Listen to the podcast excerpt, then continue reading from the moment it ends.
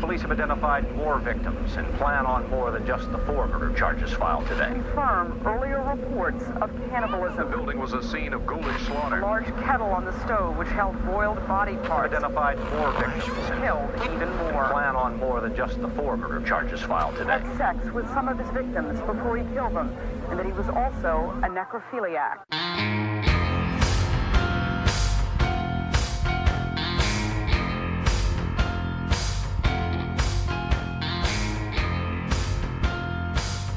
You are now listening to Grinding True Crimes with your hosts, Maddie Matt, Todd Fox, and Gabby Gab. Hey, hey, hey, welcome into another episode of the Grinding True Crime Podcast with your host, Maddie Matt, along with our narrator for today Todd Fox. and the other host of the show. Gabby. And we are back here breaking down another story for you guys. But before we get into that, I want to let you guys know where you can get a hold of us. You can uh, follow us on Facebook and Instagram. Just type in the Grinding True Crime and uh, follow us, you know, like our page, leave a comment, do what you want. or if you want to listen to us, you can listen to us through Podbean, Spotify, Anchors, iTunes, and Pandora. And for those listening to us outside of the country, uh, you can continue to listen to us on Podchaser, Radio Public, Breaker, and Pocket Cast. If you want to purchase some merchandise, courtesy of the Grinding True Crime, you can go to redbubble.com. That's redbubble.com and type in Todd Fox 80, and you can get some merchandise courtesy of the Grinding True Crime. Uh, and always, listeners' discretion is advised. And it's one more thing. If you guys could just leave us a liking, a five star liking, that would be greatly appreciated. Okay, I said all I have to say. Todd Fox, this is your time to shine. You have a story for us, my brother. Yes, sir, I do. So let's get started. It's the uh, Pan family. That's the title of this one. The Pan family? Yeah, we're going we're going up Oh, north. Family. Uh oh. Yeah. Um the well after spending a, a lot it seemed like a lot of stories in the SoCal SoCal area. Sorry, Seriously. yeah, a lot of Southern California stories.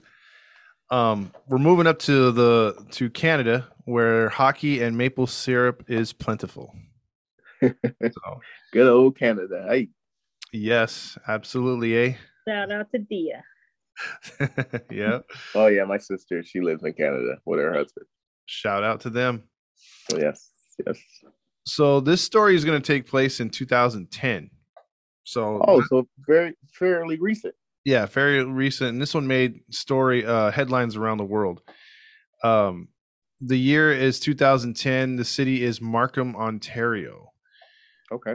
which uh, Ontario is, uh, I guess, the Providence or whatever. I know I'm, I might be killing that, or it's. I know it's close to Toronto.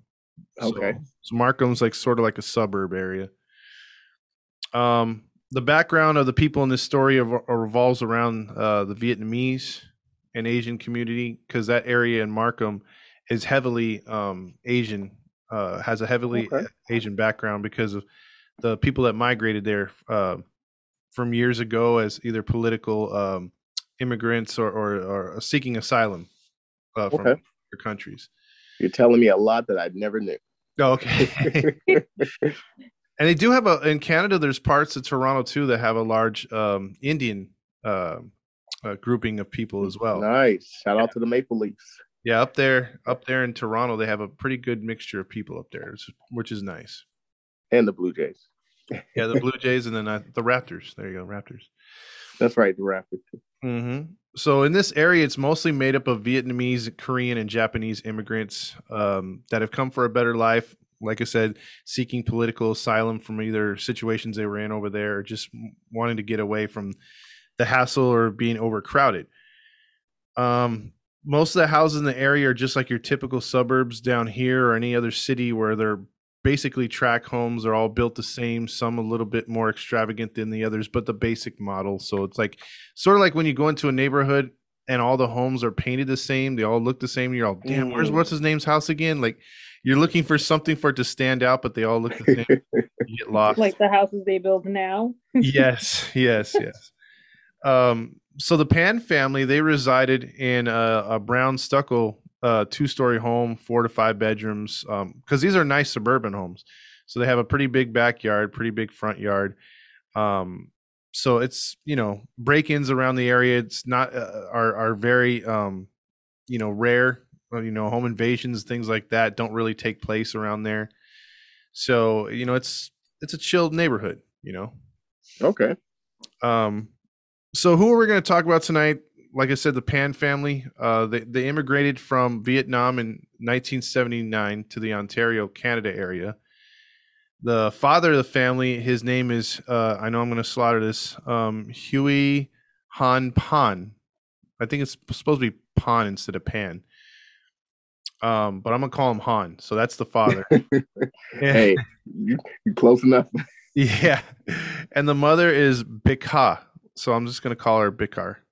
Uh, yeah, I, I can't, can't, you know, it's, it's hard to like, you know, pronounce that. So I apologize You let them know to apologize. You know. in advance. Yes, in In advance. yeah. So um, in 1986, uh, they gave birth to their first child, Jennifer Pan.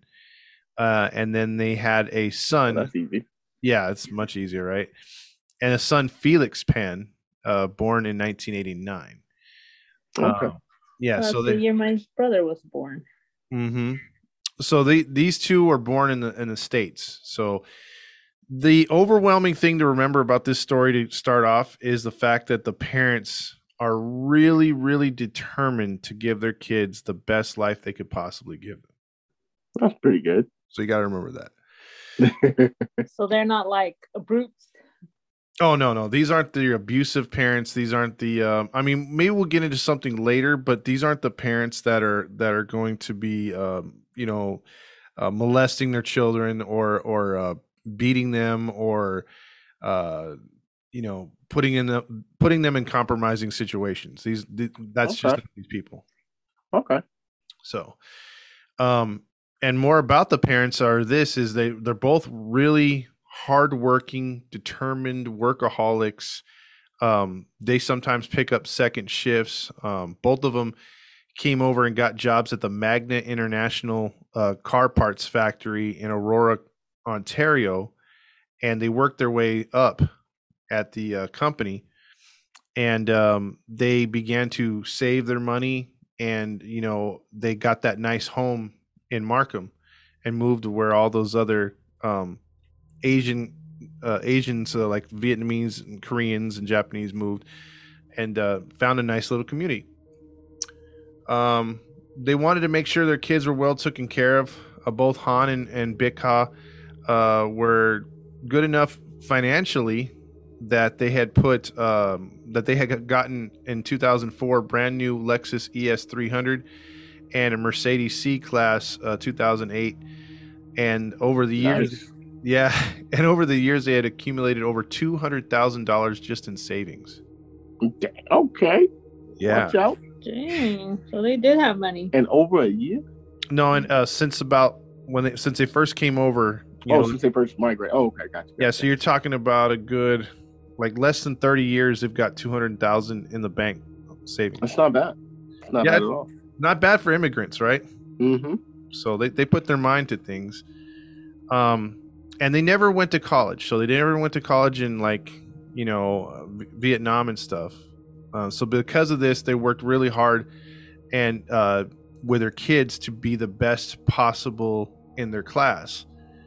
And it's sort of like that. It's it's um, you know how every race has their um, what's it called? Their stereotypes Mm-hmm. it's, it's the same with you know with, with asians in a way they get you know they, they always push academics to the extreme Yeah. sometimes it could be good sometimes not but Yeah. for the most part to their credit they always push academics and that's you know that's good because their kids usually wind up with good paying jobs good careers and things of that Yeah. That is very true. hmm Um, so they, you know, they had money saved up for their college tuitions. Um, you know, uh, Jennifer was taught uh, by a by a prestigious instructor on how to play piano from the age of four. Wow. That's actually pretty good. Yeah. So through the age of four to twenty one, she had personal paid for lessons by a pretty good piano player. Watch out. Yeah. She also was figure skating since the age of six. Watch And- out. Yeah. So so you think about you're pushed academics um constantly Mhm. and you're playing the piano and you're figure skating. Where do you have time to have any kind of fun? Never. What's fun? Exactly. And, I mean, unless you really like piano play or or uh, figure skating, Or figure skating, yeah. Yeah, she she actually, um, in 2010, uh, early 2010, she tried to uh, qualify for the Canadian Olympic team in the 2010 Vancouver Olympics, Oh wow. Mm. but she fell short of qualifying. But she still gave it a good college try, basically. All right. Um, so she also went to a secondary school. So I mean, again, where the hell is the uh, her time to herself? um, she became very fluent uh, with a flute. No, uh, no pun intended. Oh dang. Yeah. Um, This girl's all around talented then. she is. She is. And uh, so she was. This was like in 2004, I believe, or 2003. So she's still in high school at this time, and um, she was on the school band, and she did really good to where they were setting up a uh, a trip for her to go to the UK to play for a prestigious uh, crowd over there um, at a um, or no a, a prestigious event with a bunch of other schools from around the world. Gotcha. Yeah. So, so she's at this point, it you know they're strict, but she gets a lot. You know, gets to go places. At least you know academic. She's going to really good academic schools. She's learning a lot, but she is sheltered as funk. No social life. And what do you guys think about uh, her dating situation? Uh apparently if she ain't got time to play games, she ain't got time to date. So I'm gonna say she's never kissed a boy, even in college. She Wha- probably never talked to a boy. you guys are both close. Uh, she was forbidden to date. Here, that's yeah. Yeah, see. How old was she at this point? Uh, she's 17, Oh wow. Forbidden? Forbidden to date, and she would later say that she would, when she would least even talk to a boy as a friend, it's it seemed like her father would know, and she would get a lecture, and she felt like she was like he had spies on her, like all the time. That's now that's kind of extreme. Yeah. A- And in this story, I'm not going to get into Felix much because there's just nothing on him. So I don't know if he was pushed through the same crap that she went through. Okay. But with her, So I this- take it we're gonna be focusing on Jennifer. yeah, we're going to be focusing on Jennifer in this story. Gotcha. The antagonist. so uh, because of that, you know, of her, of her term, like just not even being able to be loosen up the restraints she felt from her parents, um, she she felt like she was pushed into a corner because even some of her friends from band would be like, "Hey, Jennifer, you want to come over and sleep over? You know, we're gonna have Mhm. a girls' night." Nope, that was forbidden as well. Are you okay? I think I see where this is going. Yeah. Dang, this girl had a very like a straight line life. Mm-hmm. She can only do And so she much. followed it. Yeah, she followed it to a T. Um, okay. so- Can't so get mad at it. Yeah, exactly. So, so getting back to when she's 17, it's 2003. She makes the trip to the UK with her high school. Um, I guess whatever you know spies she felt that her dad was you know had on her, he wasn't able to keep tra- tabs on her in the UK because she began to talk with her friend Daniel Wong, who keep that name in mind for later. Um, Daniel Wong. yeah. They became more than just friends over there. She had her first kiss and first other experiences while in the UK. Here we go. Here we go now. Yeah, yeah. so it got pretty hot and heavy for them over there. Um, Ooh. yeah, first ever romance, right? And you know what they say about first romances? Can you guys tell me or how that goes for uh, you know, when you kind of break the mold there, so to speak? Usually that's what you're like your first experiences. That's what you're stuck on. Like, Or on the person, I mean, like like oh, um, your first. no, like, I don't. what do you usually do with your first? I mean, everything. I didn't know. Again, No, not what not talking not talking sexual. I just mean like how oh, you okay, okay, okay. how you feel towards your first. Uh, I mean, you, you love them. Totally smitten. There you go. You're like you're obsessed over him, Mm-hmm. him or her. No matter how bad the relationship, and no matter how much time goes by, I think everyone can remember their first. You know, that's that's always how it goes. Okay. So, um, but the thing is, Daniel wasn't the most upstanding citizen. So, like, if you put the two, two together, you're like, okay, you know, uh, uh, you know, Jennifer's this like sheltered, you know, goody two shoes, A plus student plus plus, and Daniel's more of like, I just get by at school. I kind of dress still like the late '90s. Uh, you know, um, I, I got a lot of gangbanger friends in the Toronto area. Really? Yeah, he's So he he was like a rebel. pretty much yeah, but still he was in band. he made that band, but somehow, but uh, Pull up on you on the block. yeah, and, and he'll play a. flute. you be like, check this out, homie. They do. They do drive by fluting over there. yeah, he's all break yourself. Oh man. He's like, let me Okay. let me lead the homies into battle. He starts playing the flute, All right. All right. Ain't judging. Ain't judging.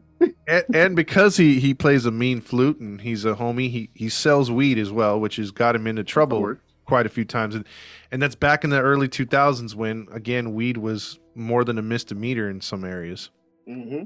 So um, he got into a, quite a few uh, run-ins with the law. Um, so Hey, that's that's the worst when you haven't had any experiences and then your first everything is a bad boy. Mm-hmm. Might turn you out. That's like, dang, this girl's been so sheltered. That's gonna snap. Yeah. Pretty much. And so with that, you know, when she comes back to the states or to not the states but to Canada, and she's trying to get back into the swing of things, finishing out school and everything, getting set for college. As she's getting set for college, her parents, well, they they knew about her phone, which she was on their plan, and they snooped into it and found out she's dating the boy, and they they they take her phone even though she's over the age of 18 at that point. Wow. Yeah. Mm. And and they start threatening her college future, saying we're not going to pay for you if you decide to go with him. Uh, you need to refocus yourself. and um, so at this, she said, "Okay, you know what? I'm gonna refocus myself." So a couple months later, out of after she graduated high school, um, she attends Ryerson College, and so she gets into Ryerson College, which is a pretty good college for um, the biology, uh, health and science department. She wanted to work at a hospital and and uh, help out with kids and stuff. So That's still in Canada. yeah, it's still in Canada, Okay. and it's in the area where she lives, so it's it's pretty close. It's it's not quite a community college; it's a little better than that, um, but it's a stepping stone to the main college that she wants to go to, which is Toronto. Mm, Okay. and um, she figured on doing two years biology um, there in health and then uh, move over to toronto college um, so her parents were thrilled because for a few months there she was just you know she was going about her business um, to where they even let her stay the night at a couple of her friends uh, dorms while she was at uh, ryerson so they were kind of like letting loose a little bit for her So she was still living at home going to college? Yes, yes. And Mhm. um, so you fast forward a couple years, she's still at you know uh, Ryerson trying to get into Tor- uh, to Toronto, and she eventually does. And uh, moving towards 2010, she gets a work placement at a children's hospital in the Toronto area. So at So this she's time, like 21 by now. no, now she's 24. Oh, 24. Okay, yeah, yeah, 24. Okay. Are And you gonna tell me that at 24 her parents have the same hold on her? I was just gonna tell you that at 24, she's still as strict and held down as a 15 year old. Get out. Jeez. So she's still living at home. It's it's uh the night of November 8th, 2010 and you have, you know, she still can't make phone they're still like checking her phones out everything. So she has not really had any kind of breaks at all. And she's Okay. just work work work. So with that being said, we have a little audio to play. This is about a 3-minute clip and uh, this is the 911 call that comes into the Toronto Police Department. Okay. Nine one zero five. Help me, please. I need help. Where are you, ma'am? 238 Helen Avenue. I think we just know Ma'am, lost. ma'am, I don't ma'am. know where my parents are. Ma'am, calm down. What's going on? Some people broke into our house Okay, and okay. they just showed all his money. And Okay, I couldn't ma'am, hear my ma'am, yelling ma'am. downstairs. Okay, Please ma'am, help. ma'am, where are you? Two three eight what? Avenue. Two three eight Avenue Road. Yes. Can you spell the, the street name for me, please? Dad. Ma'am, ma'am, ma'am.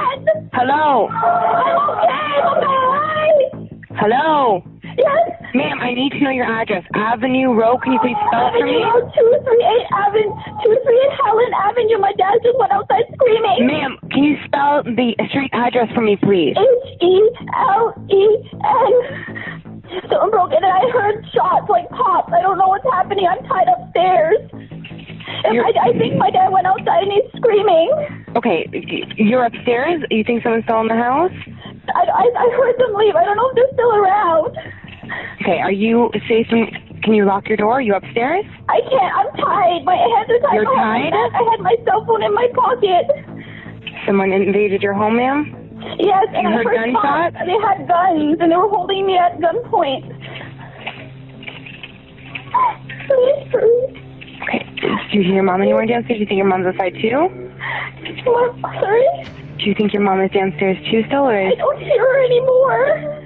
Okay, just take a deep breath, okay? Do you know, do you believe, do you know that if they know your parents, anything like that? Was there any relation to them? Do they, do they, I don't think so.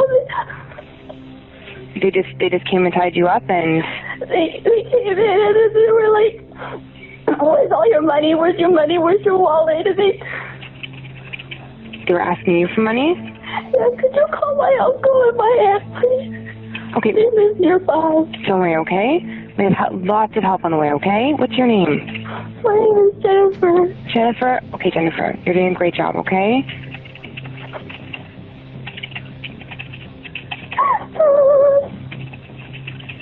Think I hear them. You hear them? Okay, just stay on the phone with me till you see them, okay?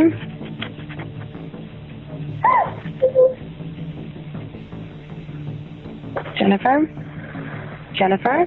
Yeah. You're still on the phone, right? Okay. Do you, do you see anyone there? Yeah, I hear them. Hello? Hello? Hello? Hello? I'm upstairs. Okay, Jennifer, they're with you, okay? I don't know. I don't know where my mom is. Jennifer? Yes. They're with you, right?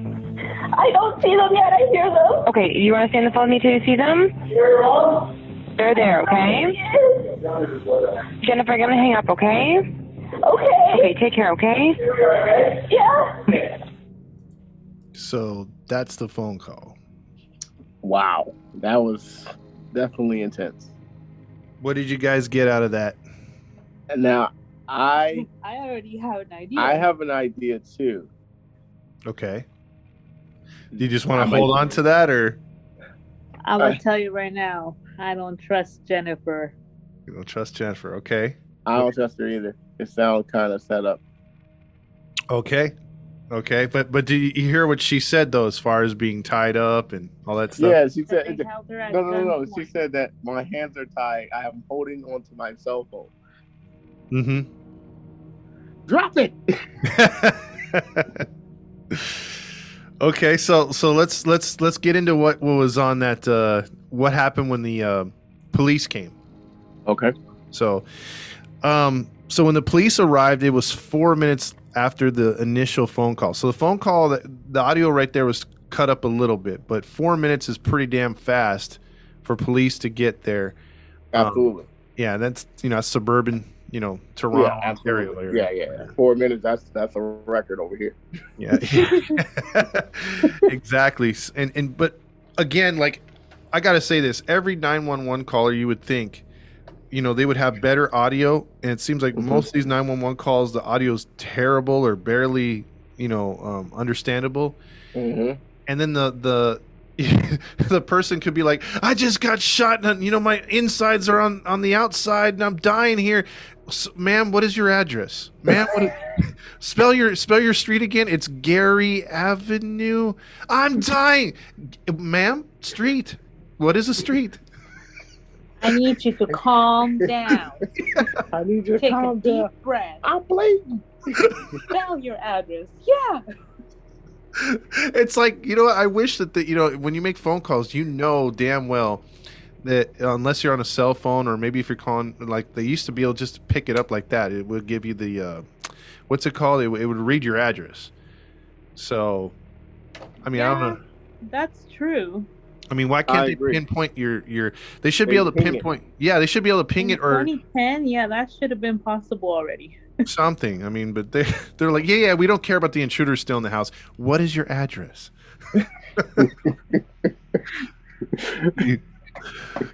but uh I would never want to be a 911 operator. Let's just say that.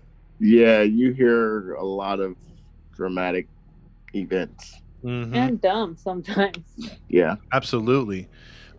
so basically, two cop cars show up at, at the same time in the first four minutes.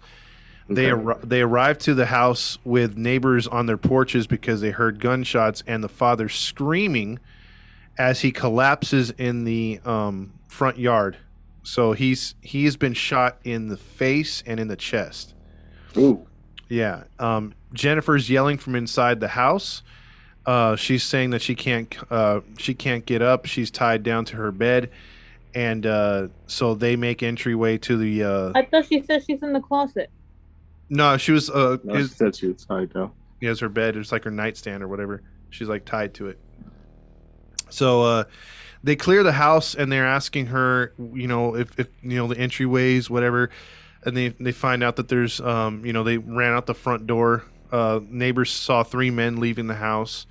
Um, Jennifer was hysterical. They asked her where her mom was, and they could not. Uh, uh, she said she didn't. She hasn't heard from her. Nothing like that.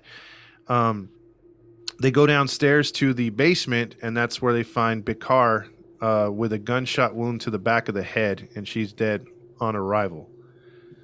Dang. That's the mom, right? That's the mom. She has a, and she also has a sheet put over her head. Interestingly enough, Mm. and uh, that's also where um, Han was shot. Was down there as well as there was also a second, uh, two more shell casings down there, and uh, where he was sitting next to her when she was shot, and he stumbled his way up the um, the uh, basement to the front yard before collapsing. um, they would air, Dang. yeah, they would airlift him to the hospital. Actually, like he was that critical. So, um, I'm gonna guess he didn't survive. oh, we'll get to that. We'll get to that. I Um, think he did. there's a twist with that There's a twist. I think he did. Uh, I think he did. So, Because he didn't shot in the brain. Got shot in the face. He can survive that. the face can go to your brain. It could be in the cheek. But we'll get into it. yeah. He's like, hold on, we're gonna argue about this. Hold on. Let me be cornered for a minute. Hold on. so um, the police find it funny in the initial investigation that there is no forced entry whatsoever. So for a home invasion, there's no kicked in door, there's no broken window, there's no Mhm. um, you know locks being picked, nothing like that. There's no fingerprints. They dusted everything and found absolutely nothing. I think I know why. Sounds fishy. so here's another thing that doesn't add up. For home invaders to come and you know they she she mentioned in their uh, when they asked her, you know they were asking for money right away. Like they wanted money, they wanted valuables. There was loose change, like maybe a few twenties lying around, like in an ashtray or whatever, or on the table. Her purse was right there, the mother's, and it had over a thousand dollars in it Um, they Oh, have wow. the Lexus and the Mercedes were still in the driveway. None were. It, they weren't ransacked, and they were still there, so they weren't Mm. stolen. The, Mm. key, the keys were hanging up, so if they wanted to take the car, and with three, you know, assailants, basically the person could have still drove the getaway car, and they could have stole the other two cars. Would have had two. Yeah. Now, my question to you, well, not a question, but something's striking me. hmm Where's the brother? The brother, funny you mentioned that, is out of town. He's actually uh, attending a school event, so he's not in town at this point. Okay, so he has nothing to do. He's no, nowhere close to this area. He's, a, I think he's uh, close to the states at this time, so he's not even in the jurisdiction. I like how you answered that. Okay, got you. Okay. yeah, I knew that would come up. Uh, so, um, when talking to Jennifer, she mentioned that her brother was out of town. Um, that her mother had came home that night about an hour earlier. Um, she was into line dancing, so that's okay, kind of not what I would have thought. kind of random. Yeah, That's no, very that's random. A little odd. No, okay, you know, She- to his own. She's a Vietnamese cowgirl, cowgirl apparently, or she was. I don't know. I mean, he sounds really water. what's that? I that? was taking a swig of water. You almost made me choke. man. Oh, well, I mean, like, you you know, you don't as- associate uh like usually Chinese or Vietnamese Vietnamese with uh country music, but hey, you know, to each your own. I mean, Hey, to each his own. Know. yeah. they must have accepted the Western culture up there. There you go. Yeah. So um so then uh she she uh she also said that her dad had came home from work and that he was winding down watching TV and then he went to sleep uh a little bit after the mom came home from line dancing. And uh next thing uh she knows she wakes up to um hearing noises.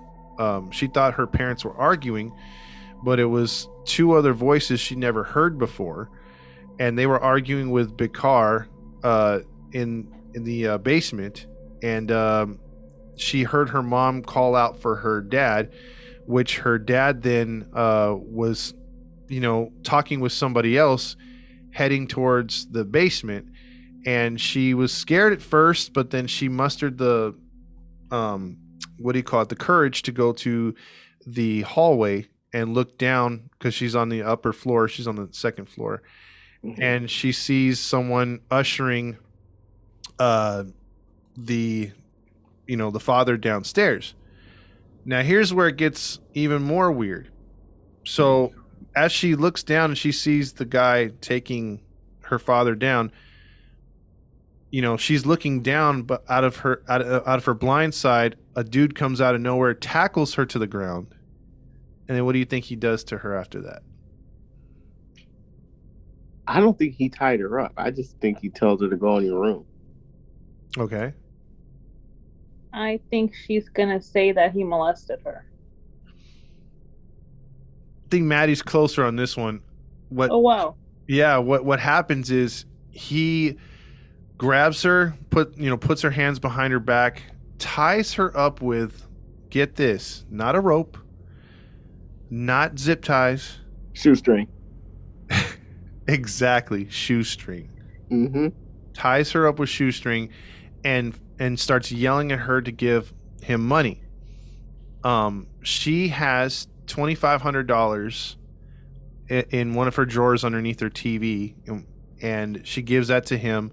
He's asking for more, cussing her out. She finds another thousand dollars in her mom's room. God, dog, they just got G's laying around like that. Okay. I guess so. You know, I guess so. Um, so she comes up with thirty five hundred instantly, but that's all she knows. Um, what money that is in the house. Now again, the cops would find more money lying around the house that the intruders never got. But to this point, she's given them thirty five hundred dollars, and they're Okay. not satisfied. Um, so Jennifer was then tied up by the assailant that um, that got her with more shoestring and tied her to the bed. Um, she could hear her mom and dad pleading with the uh, assailants uh, in English and also in Vietnamese. And her mom is heard saying, please don't hurt my Jennifer. She had nothing to do with this. Please. And, and she's crying out. And one of the assailants uh, says, Don't worry, we'll take good care of her. And at that same moment, uh, the father is pistol whipped with a gun. Ooh. Yeah. And um, so he kind of like falls to the ground. He's looking up. So picture him sitting in a chair, hands tied. Um, the mother's hands are tied, sitting into a chair next to him.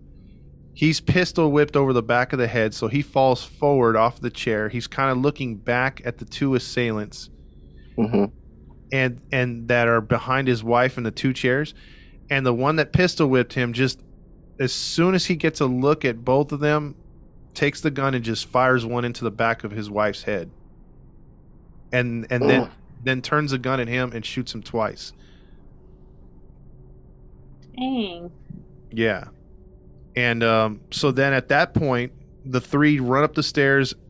Uh, the two run up the stairs, and the third one leaves her there upstairs, and they all run out at the same time. That's when she makes the 911 call a couple minutes later. Okay. Yeah. You are going through all this, but somehow you manage to have your phone on you the entire time that this guy is tying you up and leaves you tied up to your bed. I like that you pointed that out. Yep, you caught the fact that she, she was not ser- uh, she was not searched, and her phone was not taken away from her. So yes, there's another clue. And that's it's still weird to me. The first place anybody looking for money will look is the purses. Mm-hmm. And that was left untouched. Now, why? My thing is, why did they say leave Jennifer alone? She had nothing to do with this. Because that's what she's saying they said. Yeah, the the mother the Oh. mother the mother was yelling that out like please don't touch my Jennifer, you know, like there she was thinking about her daughter um to the moment she died. Mm. In my head, it's convenient for Jennifer to say that because that would tell them that the parents had secrets that she didn't know about. Therefore, she's innocent. Mm-hmm. She's already taking the blame off herself. And here's here's one that Maddie will appreciate. So, and I mean that in a, sarca- a sarcastic way. um so usually in cases like this if you want to throw the police off and it's a different race and it's not that race that participated Here in we that, go. yes who do you think what race do you think she blamed on this one Mine. she sure as hell did she went with an african american with a hoodie another african american with dreadlocks and another light-skinned african american with a caribbean accent so so at least basically, they were all black. They looked alike. that's what she said yes Got yes the diverse versions of all black. yeah she basically said that and she said they all appear to be in their late 20s to early 30s so not too much of a, a description to give to the canadian police other than the fact that they're going to be looking for some african americans so Where's Drake? So unfortunately, if you have three, He had no more details on the one that spent his time yelling at her and tying her up. that's the best she could do. And and granted, none of these guys had mm, ski mask on or nothing. So that's the best she could do. Okay. Yeah. So um let's see uh so yeah the the gunshot again hit the father in the face and the chest and uh you know he he he basically struggled up upstairs cuz he woke up uh a couple minutes later and and you know made it up made it upstairs while she was making the 911 call. So that was him on the phone you could hear him screaming. I mean that's Yeah. Yeah, we heard it. yeah, it's pretty uh pretty hard Pretty to hear. graphic. Yeah, pretty graphic right there. Yeah, that gave me chills. Mm-hmm. So at that time, he was out unconscious. Yeah, he made it upstairs, and when he was yelling, he was making his way to the front door, trying to get some help, and uh, he collapsed on the on the front uh, yard in front of all the neighbors and the police as they got there. I'm gonna be honest, man. Her tears sounded fake, like it sounded staged. Mm-hmm. Well, keep a note of that too. We'll get into that. Okay. So you remember Daniel Wong, right? Daniel Wong, The boyfriend. the boyfriend. Yeah. Don't sound black to me, but okay. Yeah, yeah, yeah. He's not black.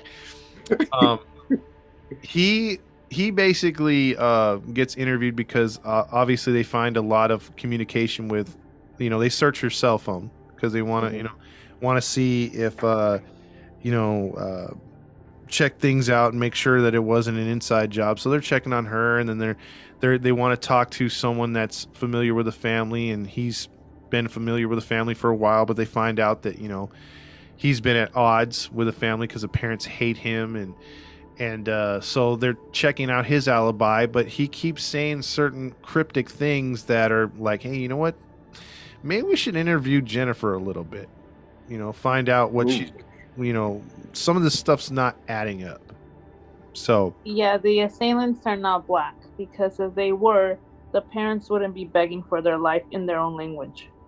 Yeah, exactly. And what what would happen is, as the police were you know doing their investigation, they Good couldn't point. find they couldn't find no fingerprints or anything else like that. The police wondered what Gabby was thinking, and you know why was she tied up and and, and not assaulted in any way? She wasn't hit. She wasn't sexually molested.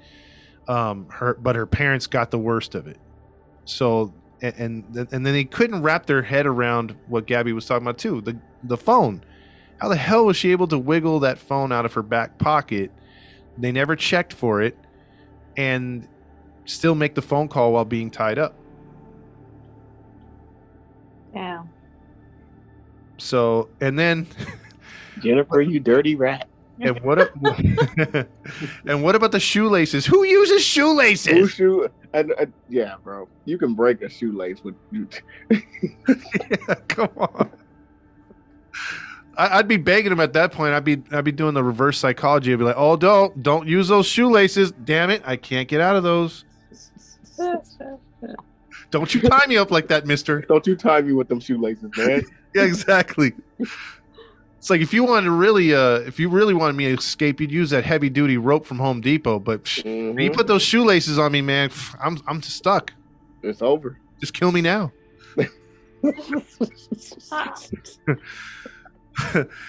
so so the police they they actually have it on video where uh, you could watch the interrogation of her and they actually take the shoelaces and do the exact same knot put the phone in her back pocket and they're like all right houdini show us how you did it seriously.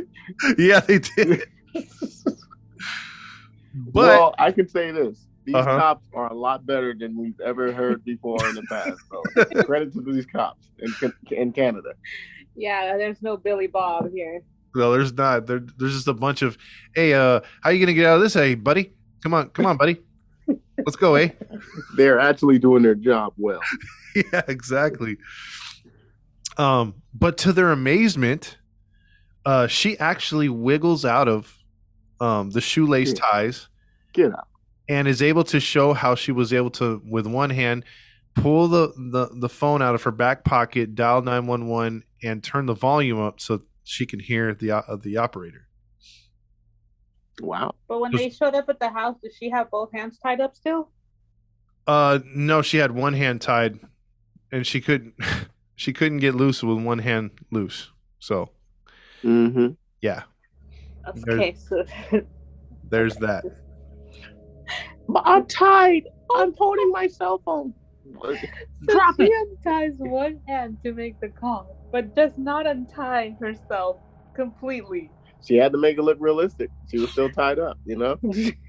She she also had no uh, ligature marks because you know, I mean, you tie somebody up. Yeah, when you're struggling, you're gonna have something. It's, you're gonna bruise. I have a feeling that it was Daniel Wong, and she was okay with it because she was tired of being the freaking sheltered twenty-five-year-old. I swear it sounded like Clue. It was Daniel Wong in the study with the wrench. hey, I got another. Okay. I got another bad joke. It was the Wong guy. You know what? Sorry. That was just Wong, man. You know, Oh wow! Oops. that's gonna go over good in the Asian community. My bad. we're kidding, guys. We, we're just having fun. Joking. Yeah, exactly. but uh, Jennifer didn't even have a paper cut. Not even a paper cut. yeah, man. Whoever staged this uh, kind of failed. Mm-hmm. So, remember early in the story, the family couldn't stand Daniel Wong, and uh, Mhm. you know they gave him an ultimatum: either pick him or the parents, Mm-hmm. And because she would lose her college and everything else like that. Mm-hmm. Well, a couple days into the investigation, they are trying to, um, you know, they're they're checking her background, and you know, with her high academics, her 4.0, all that stuff, her going to college and everything. Mhm. It turns out that her grades weren't exactly as outstanding as her parents or everyone thought they were. Get out. Exactly. Her She's been grades. pulling a scam. She's been pulling a scam. Her grades had been forged and signed off by Daniel and others pretending to be her teachers over the years. What? Yes. She's been bamboozling them this whole time. Yes. She didn't even graduate high school. What? Yep. She did not graduate high school and she did not Yeah, have the didn't see this coming. Okay, Did- how would the parents not know that though? With no graduation. good freaking question. I don't have any information on how they did not attend her Because graduation. any parent whose child is doing that great wants pictures and memories of everything. You're gonna be at everything. Well, they are low key. Well, I, I don't know how that would wa- go, but I think Gabby's right in a way. You know, you'd be there proud and being like, oh, okay, this is a first generation American version of our family graduating. Unless you called off Maybe sick. she, yeah, she faked being sick on graduation day. Maybe. Um, but uh, yeah, she was, she was, she did not uh, graduate high school. And in Ryerson College, she was not a college student either. She was a dropout. Well, she wasn't even registered. Yeah, she wasn't. She was not registered. All those forms were were um, uh, what is it called? Forged. And the thing is, she was so sheltered. She was not allowed to drive. So she was being driven to and from high school to and from college. Now, when she got to college, she she did the old, "Hey, see you later, Dad. Uh, pick me up around three or four t- uh, later on this afternoon." Sure thing, honey. He drives off. She waves, starts walking towards the campus. As soon as he's out of view, Daniel Wong's there to pick her up and take her to his house. She slide devil All those years.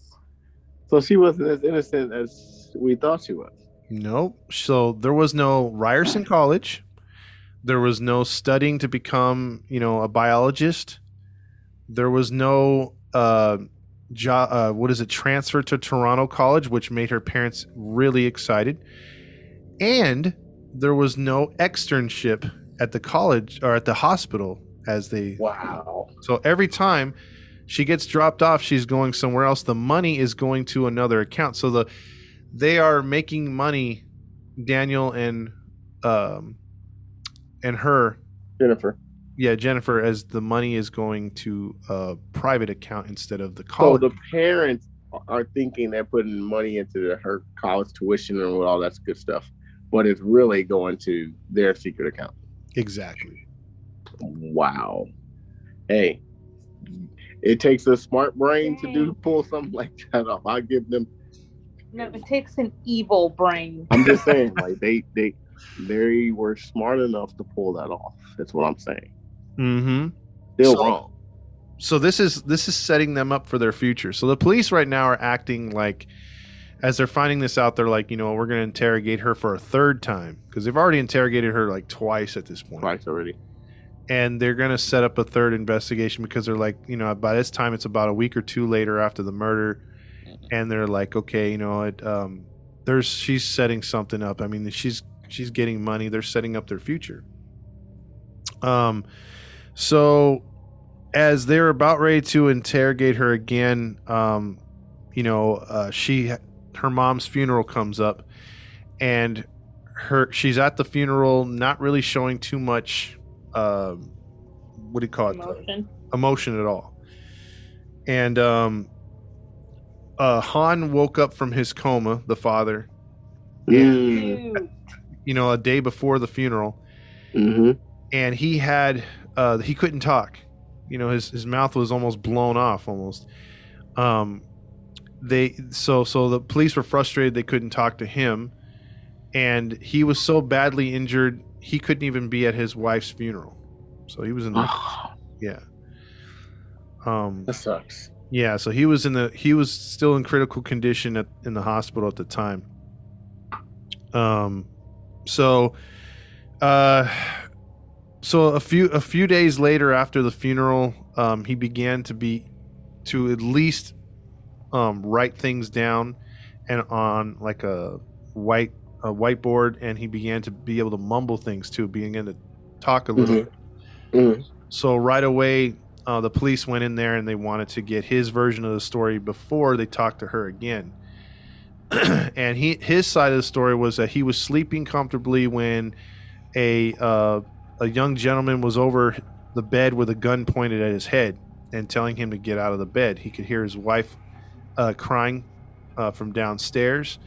Uh, he was then escorted downstairs, and um, here's the thing, though as he was getting ready to go downstairs, remember Jennifer was, you know, you know, seeing him being escorted down the stairs.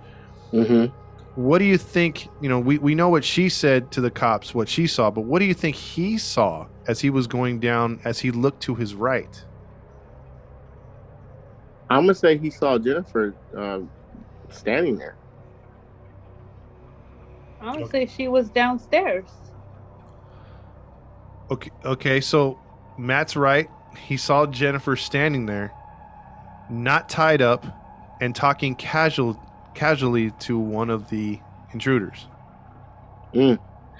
So he went from scared to death for her, thinking like he his thought process was just like his wife's was like, "Oh my God, I don't care what happens to me as long as Jennifer's safe. I hope she's hiding. I hope she's uh, okay. I hope she's not being raped." Oh. beaten or or abused and then he looks over and all that is gone like he he goes completely frozen because he doesn't know what to think his daughter's just looking at him with a blank stare and then talking to the other intruder while the other intruder's got a gun firmly pointed at his head and walking him downstairs Damn. so i at, at this point I'm, I'm i'm only thinking of one word to to say if i'm thinking in my head and i'm hann i'm thinking betrayal. Hmm been he's been betrayed. Just like that. So that's the setup right there. And then he said that they were downstairs tied up for a brief second. Um, they were asking him where the money's at. They know they have a bank account. They're trying to get the information. Hann is refusing but he said if if he gives them the information will he let them all go? That's when he was pistol whipped and then that's when he fell to the floor then he saw his wife get shot he was then shot point blank in the face and in the chest. Then he, uh, next thing he knows, he's like out for a couple minutes. He rolls over to his wife, Bich Ha, and is shouting her name in her ear, but she's not moving. He then unties himself a little bit enough to shake her, and she's not moving. And then he's realizing that if I don't get out of this basement, I'm dead.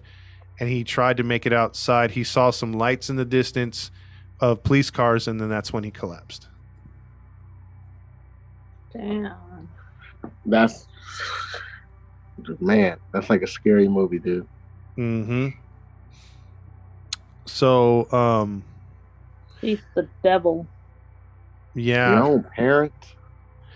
So right away they they want to they want to talk to her. They're like, well, you know, she this does not sound, you know, um, you know, like like she's been depicting the last couple times, you know.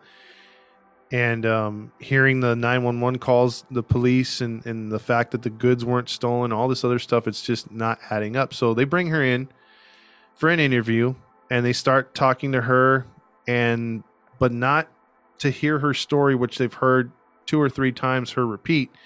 They They're- set her up. Yeah, they're they're basically like, hey, you know what? We know what happened. Now you need to tell us. If you want to save your ass, you better tell us. hmm So what do you think she does?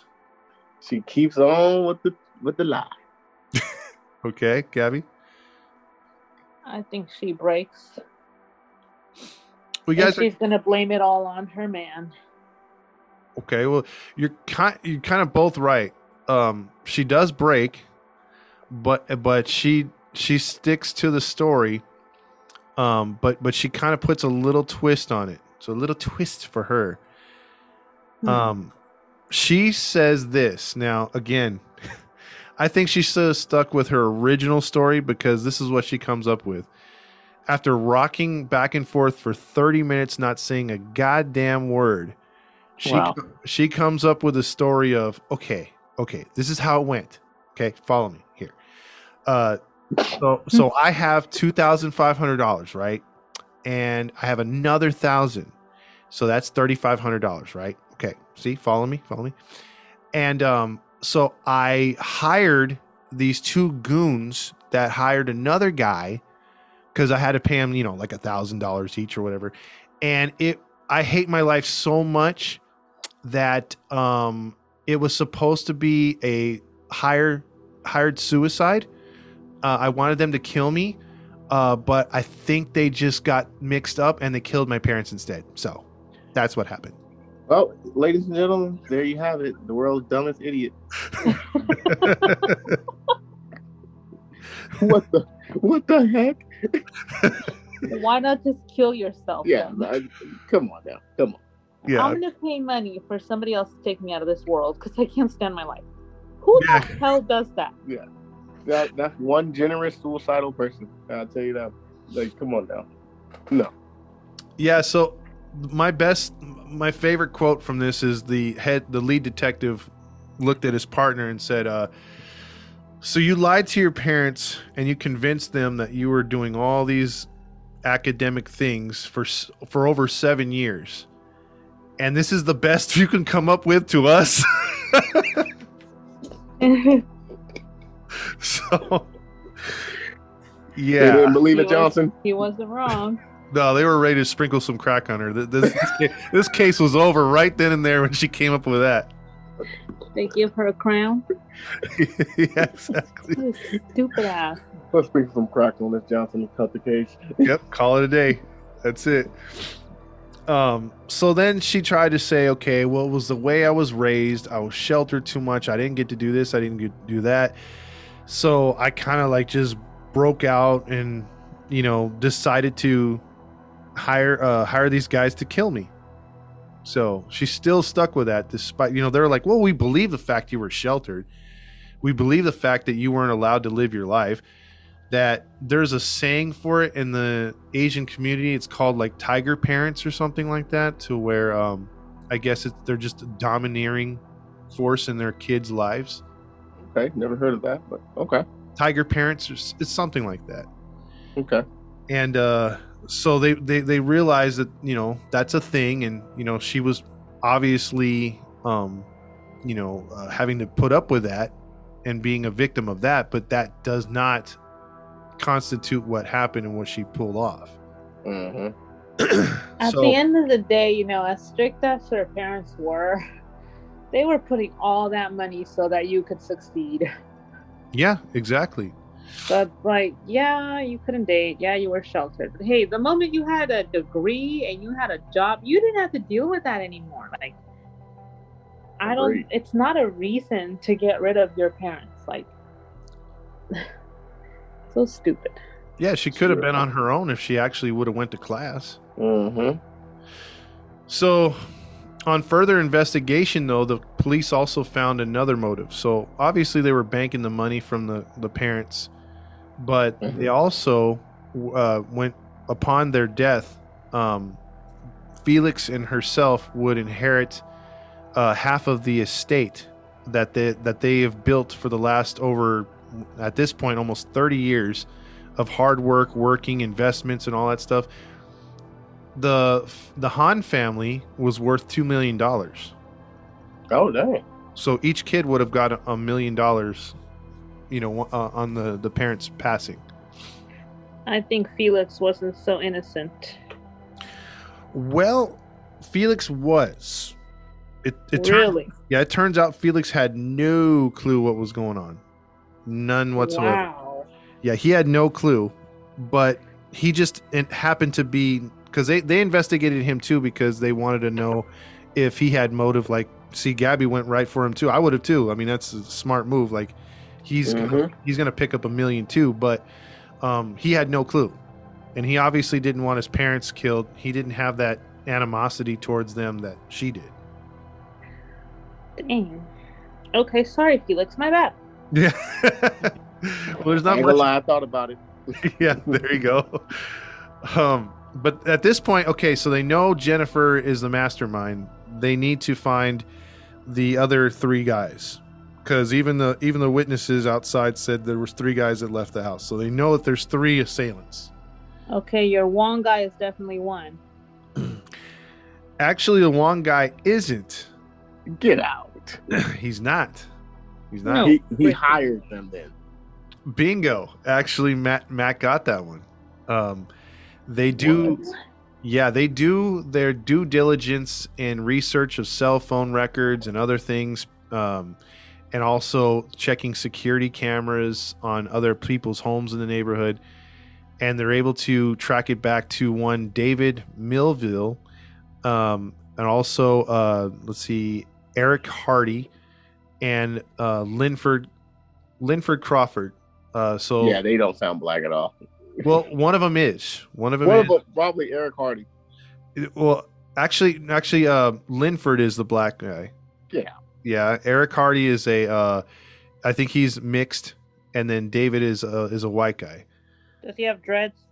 No, no dreads whatsoever. there was never a dread. There's never dreads. He was dreading. She said that. oh, jeez. You like what I did there? I do. I do. That's a good one. But see, now you guys were right and wrong about Daniel Wong. So you were kind of wrong, but you're all right. Uh, Okay. I like what you did. I, I keep using that. Oh my gosh. Um. So Daniel, Daniel is actually he is he's not he was not there at the scene, but he's the go between when Jennifer came up with the plan to actually have this go down. So because of Daniel's drug dealings, these guys are like sh- low level street thugs, and they're drug uh you know drug abusers with long uh, rap sheets. So for a few thousand, yeah, of course they're going to do something stupid like this. So he got those three to to um, uh, to go along with the case. So so Daniel Wong is arrested as well. So now you have five people arrested. Wow. Yeah. and because of this, and, there, and there's so much evidence. In fact, um, it took it took almost uh, four years to see court. Uh, it- the trial began for the five people. So Jeez. yeah, so Crazy. So their son inherited everything. Um, well, I'll- I'll get to that right now. I'll get to that. So, in 2014, the case starts for Jennifer. Um, she's she's being charged with um with conspiracy, first degree murder, and attempted murder. So there's three As things. you should. Yeah. And the motive being the $2 million, the money they got before that, you know, that they're trying to set up to. The, the police are saying, the prosecution's saying that Daniel Wong and her are trying to start a new life. Like they want to move away, live off the parents' wealth, and just disappear and do their own thing. Mhm. So Jennifer, again, to everyone's surprise, sticks with the story of, hey, I want Oh, someone to kill me.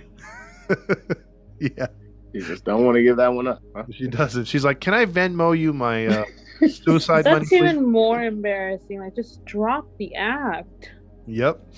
She sticks to it, and that does not help her case. Uh, she's because of Canada, and you know, oh Canada, um, they have no death sentence, and there's been cases that, and there's one that I want to get into later on where the guy and girl kill their parents and uh, and their siblings. Uh, you know, her boyfriend and her killed kill like six of her family members. Six. Oh. Okay, that's six human beings. Okay, Uh, I could see in the United States we've done cases where you know one person gets killed by someone and you figure okay they still should go to jail for at least 25 30 years maybe even 50 or a life right? And they get Mhm. they get paroled after 15 or they only do the 25 and they're out. Um in canada that the daughter um which committed helped commit the six murders of her family she got out of jail in 25 years. So they don't over there in canada they don't stack the sentences. They don't say okay 25 for this one 25 for that one. Like here they'll give like 900 years to like the golden state killer. And mm-hmm. but they won't do that in canada. Like it all is concurrent. So Wow. if you're sentenced to 20 years for killing six people you're gonna get out in 20 years. Wow. yeah. Ain't no question about it. No question about it. And, and parole's much easier to to to get out of up there because all you do is say hey man I, i'm gonna uh, obey the the traffic signals eh? And uh and i'll check in with you guys okay? And they're all okay. Parole accepted. So she gets 25 years to life and the earliest parole that she can um be granted for is 2035 that's when she her first 2035. Yeah Yeah. Wow. So she's still got a bit ways to go. That's not enough. It's not. It's not. Um, Daniel Wong, uh, Lenford, and Eric Hardy are all tried together, and they are given 20 years to life. Which again, they can get out in 20 years. So let's see, 20 years from 2014. Uh, yeah, they're looking at 2034. 34. They can Yeah. apply for parole. Um, Eric Hardy uh, was the only one tried separately because he was already up for a murder charge. Mhm. So he had killed he had killed someone in between the time of the uh, the the murder of the Hans Mhm. or the Pons, um, or the murder of the uh, the of the wife. I'm sorry. Yeah. He he was uh, he also committed a, another murder, so he was up there. He turned state's witness, and here's the interesting part. Uh, he turned witness against the other three and got them implicated, and uh, he would wind up being murdered two years into his prison sentence as he got 15 Are you kidding me? yeah, and there's and there's some people that speculate that he was offed because he ratted on the other three. I wouldn't be surprised. Yeah, that wouldn't surprise me at all. Yeah. So he so he dies.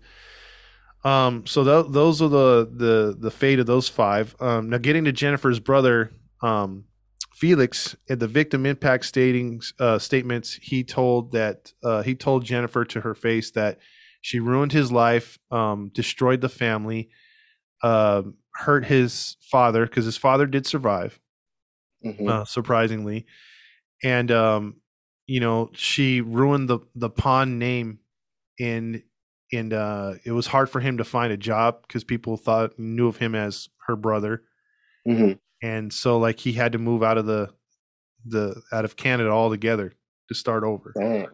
Yeah. Um, the most heartbreaking one is the father. He stated that um, he used to love working on cars, going to work. Um, gardening was his uh, thing that reminded him of Vietnam.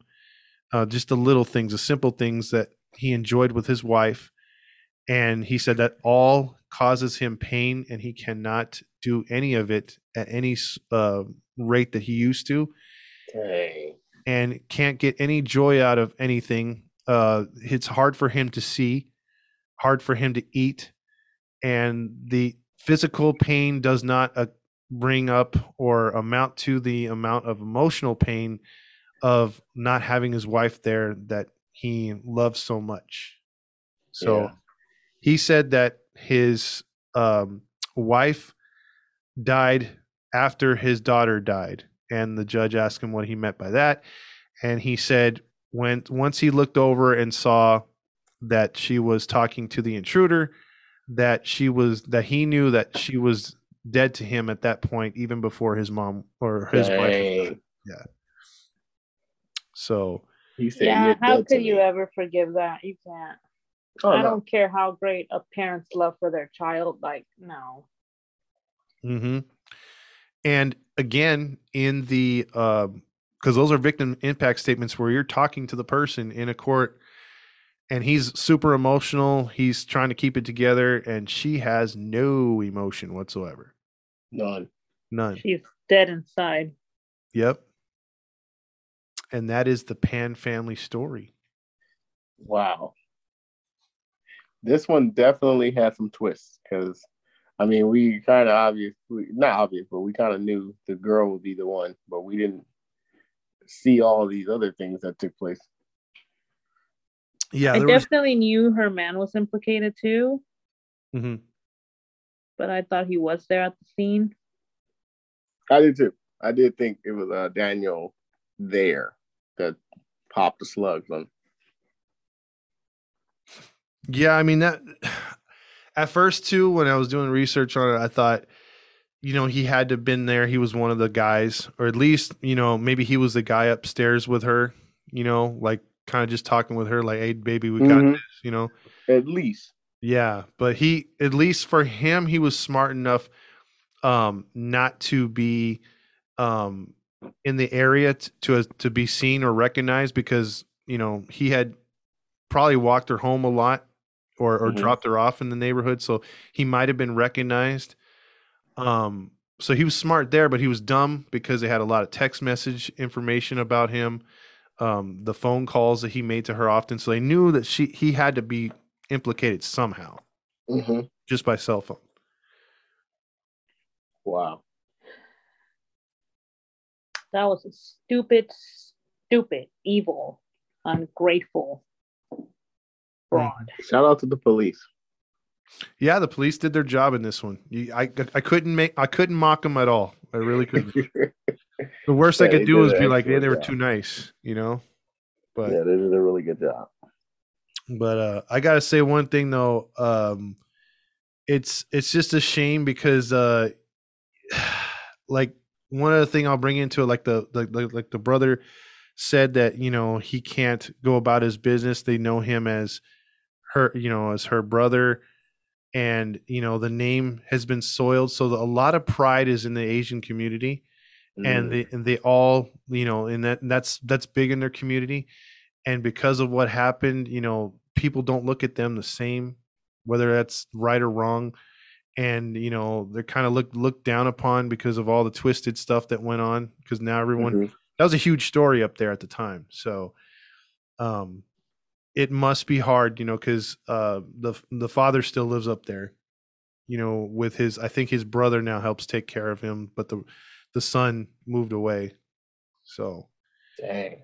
yeah, that's tough. Man, how do you go on living your life with something that traumatic? right? I mean, You can't really. yeah, I got I got a little uh kind of emotional thinking thinking about when when the father was describing his time with his his wife. And and there's a like a lot that I didn't get into that was in the statement because he talked for like 15 minutes, but but just you know the way he was like just saying, man, you know, like all that stuff that that brought him pleasure, all the extracurricular activities when he had regular movement over his you know his body and and you know he was able to talk and and speak. And and eat the way he was normally able to do and have fun all that being gone didn't make up for what he lost with his wife i'm like damn that's heartbreaking Yeah. pretty heartbreaking That that that that does suck. You know, to see your wife get her life taken away from you right in front of you. And then when he came to screaming her name and no response. And yeah, man. That, that, that's suffering. Yeah and, and that's another thing that if i'm a cop too and that was one thing i didn't think about to just right now picturing it like with him running out the front door that should have told the cops something too it's like okay he's trying to get away from the situation so he's not running up there to check on his daughter despite being shot he's like no i gotta get the hell out of here because she might off me you know at that point he Mhm. you don't you don't trust her for crap Mhm. I missed that too. Yeah. Just- I was just thinking about that right now. I'm like, yeah, holy crap. He'd rather go outside and take his chances than go up to see his Yeah, daughter. Let's save his daughter. He left his daughter inside with the intruder. Yep. so, any final thoughts on this one, guys? My final thought is this don't shelter your kids. they might off you. Yeah, if you're too hard on them, right? Get too hard on them. I've always agreed with that. When you hold a very tight leash on your children, they are bound to snap that leash, and the outcome is not good ever. Agreed. Um, I think our parents, though, in those days, they were old school and it was different. Mm-hmm. Like They were. we we learned from the way they were what not to do with our children, but still at the same time, children appreciate everything your parents do, no matter how hard they are. Mm-hmm. But you only got one parent. Yeah, Yeah. that's like how terrible. I can't imagine his stomach sinking, knowing like we we brought you into this world and we do everything to protect you the best they knew how to protect her and to make sure that she would thrive in her life and that's what they got that must have been a really really terrible feeling And then the letdown, knowing that your daughter been lying to you this whole time. You ain't got good grades. She ain't been going to school. You know what I'm saying? So just the whole all the money you wasted on Everything. that child just so they could turn around trying to get rid of you and succeeded with one of their parents Absolutely. He found out, the father found out about all that, including the family in the case. So he didn't even know about all that, you know, money being wasted and her not being in college. He found out about that in the court. man wow. Yeah, just just for me though, like too, like um like what Gabby was saying, like people should be more appreciative, even if they're like and Matt, same thing, like if they're being helped by their family that much. I mean, think of the opposite. You know, some some people don't get any parents in their life or any kind of guidance or they get the raw end of it. So it's like one ex- one extreme to the other. Which one would you rather have? I guess to each their own. But damn, I mean, the last thing I would do is even if I'm being held down like that, just run away. You know what I mean? Like if you can't stand yeah, it, you much- were an adult you were a grown-ass woman Yeah. Get a freaking job go with the man you want to be and let your parents be She was just that scared and sheltered. yeah, and she was thinking green. she It's- couldn't be that scared if she was living that fraudulent life for so many years I guess scared for them to find out. Yeah, she kept the charade up the entire time. That's a long time. no it, it just it makes no sense you, you're scared for your parents to find out that you're still with this guy and this is the life you want you're scared that they're going to disown you but you're not scared to kill them it makes no sense She wanted that money. It doesn't. And she's 24 years old, almost 25 at that point. college is not cheap she got all the money she wanted yep. She wanted more.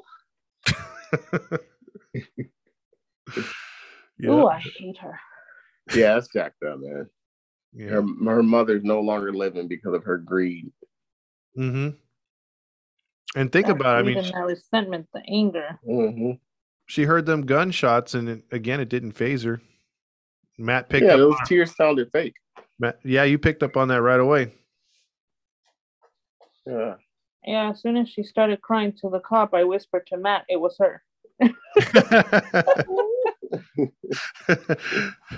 yeah, you guys would be like, uh, "You're not going to the hospital. We got to sit here and talk a We little have to bit." interview you for a second. yeah, have a seat. real. Right put your hands behind your back i'm gonna tie you up for real yeah, exactly. But again, I, I would have just like the first thing I would have thought about as a police officer was like shoelaces. Really, shoelaces? Shoelaces would have been ripped. yeah, or something. I mean, but you'll see. I'll, I'll post pictures, or you could see videos of the interrogation. I'll put that up too. Um, she's got that Okay. nerd, nerd type look. You know, she looks Okay. like a like a girl that would not pull this off at all, or at least come Wow. close to this. Yeah, she she doesn't look like it until you see her mugshot. Then you see the mugshot, and you kind of see her blank stare, and you're like, "Yeah, there's some evil in there. there's, there's some evil in there." it's because all along she had a um portray the person that her parents thought she was and wanted her to be Exactly. Exactly. and it was like once it was all said and done she could be herself And that's what she was, the devil. Yep. Mhm. And uh, her and her and Daniel will never meet up unless it's the year 2035 and above. So Well, we're right around the corner for that. yeah, it's not that far off. They Actually. don't get out. Yeah. yeah. So that's our story. Well, thank you very much, Todd Fox, for breaking that down of the Pan family or Pan. Uh, very interesting story. Had a, a lot of twists, and finally, we showed uh, competence of police officers. Yes, kudos to the cops. So, we thank you for that, sir. Okay. and we thank you for all you guys listening in. Um, we appreciate uh, you guys tuning in to listen to us. Sorry, we appreciate everything that you guys do. um, before we sign off, I want to get you guys know again where you can find us. Find us on Instagram, Facebook. Just type in the Grinding Two Crimes. Uh, if you want to listen to us, once again, it's Podbean, Spotify, Anchors, iTunes, and Pandora. And for those listening to us outside of the country, we hope Canada is listening. Uh, continue to listen to us on Podchaser, Radio Public, Breaker, and Pocket Cast. By the way, if you are from Canada, you like this story, tell us about it. If you uh, heard about it, or if there are some other details that um, uh, to the story that you want to add, just leave a comment, and uh, we'll be intrigued by it. So, um, if you want to uh, purchase merchandise, go to Redbubble.com, type in Todd Fox 80 for merchandise, and also um, let you guys know um, we did have we do have cash app if you guys want to donate or you know volunteer and send anything. Uh, we do have cash app. All you have to do is type in dollar sign writing two crimes and if you would like to there you are. So with all that being said this is maddie matt signing off with our narrator for today. Todd Fox. and the other host of the show. Gabby, and we are out of here. Toodles. Peace Hey, y'all, y'all come back now. Here. Hey, did that last part out. oh